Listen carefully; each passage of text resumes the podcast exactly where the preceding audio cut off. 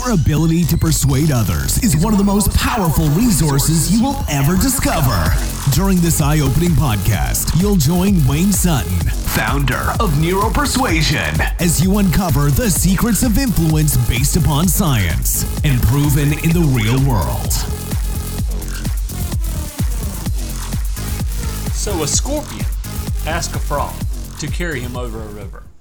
The frog is afraid of being stung, but the scorpion argues that if it did so, both would sink and the scorpion would drown. The frog then agrees. But midway across the river, the scorpion does does indeed sting the frog, dooming them both. The frog turns and says, Why did you why did you sting me? The scorpion says, It is of my nature. Now, the fable of the scorpion and frog has been told a little different. That's pretty much it. But I want you to understand this people will act in the way they identify themselves. And yes, that can be fractionalized. That can be different way someone will behave, some way someone will respond when maybe in a public environment versus private. The church instead of the bar. But their true nature, the way they see themselves, the embedded beliefs, that's what they take out into the world. So when you're working with someone to influence them, understand that they already have these patterns, these patterns of beliefs, these patterns of habit. Your opportunity is to speak into that. Your opportunity is to help shift that belief. Or, as the scorpion on the back of the frog, simply jump on and follow them. Just don't sting them. Now, this discovery actually came from a gentleman I know that did hypnosis. Years, he still does hypnosis, but years ago he was teaching me how the mind works when he helped people overcome the habit of smoking cigarettes. And he said, Wayne, if I just tell someone, stop smoking, stop smoking, stop smoking, you don't smoke, you don't need to smoke, all of the negation kicks in. And we'll talk about that inside of the neuropersuasion coaching program. But all of the negation kicks in, and all they do is continue to see themselves smoking. It's like saying, hey, whatever you do right now, don't think of a pink elephant with a yellow top hat. What did what what image just popped in your mind? The pink elephant, yellow top hat, for whatever crazy reason. When someone hears don't, the mind it does capture attention. It's almost like a pattern interrupt. But then what comes after it's almost a command.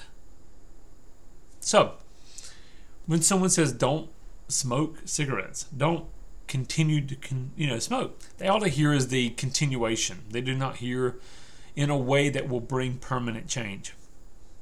He said, So, when I have the client in trance, instead of telling them what not to do, I simply offer them the invitation. I simply invite them to change their identity, to become a non smoker.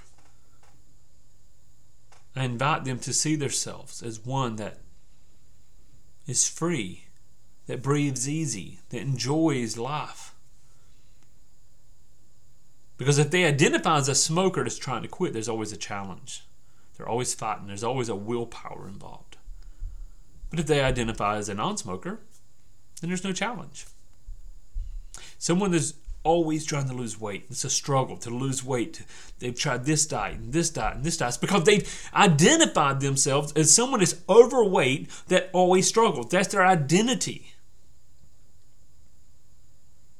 But if they had the identity of someone that eats healthy, you've heard people say it's not a diet, it's a lifestyle change. It is. If you say, hey, I just simply choose not to eat the unhealthy foods, I choose to eat in moderation because, not because I'm overweight and I'm struggling, but no, because I'm a healthy person. Now, you may be a healthy person in your identity and still be 100 pounds overweight. But if you'll grab a hold of the mindset of health, the mindset that you're a healthy person, the results will follow. See, it's the, the mind that will create the actions and reactions. And that's all we are. So, persuading yourself, again, not faking it till you make it, but acting as if, moving into that. How would the highest version of myself respond to the situation?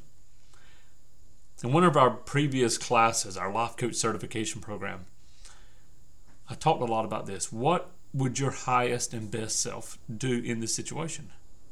How would you act? How would you respond? That's where we need to be. Because when you can begin to change your identity, now it's a process. It's actually a process that we can take people to and make this quick. For all of our private coaching clients, you will get one session with me where we will walk you through this identity transformation. It's really simple, extremely effective. And then when you're talking with other people, now understand the first pillar of the first pillar of persuasion is persuading yourself. That's what this podcast is about today. The second pillar is persuading others. When you understand that people will act the way they act because the way they've been trained, the scorpion within his nature to sting the frog.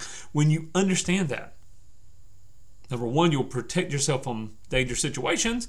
But number two, you can persuade people using their own internal identity or the fraction fractionalization. We'll get into that. But that's for private coaching clients. Guys, I want to go so much deeper. I really want you to connect with me. Go to yourpersuasioncoach.com. Yourpersuasioncoach.com. Look at it. Check it out. Get in touch with me. Check out our blogs, articles, videos. Hop on a call with me. I would love to share with you how we can help you transform your life. As always, go out there, change lives, change your life, change the lives of others, and get wealthy doing it. God bless. Go to yourpersuasioncoach.com for more powerful resources on how to influence yourself, influence others, and impact the world.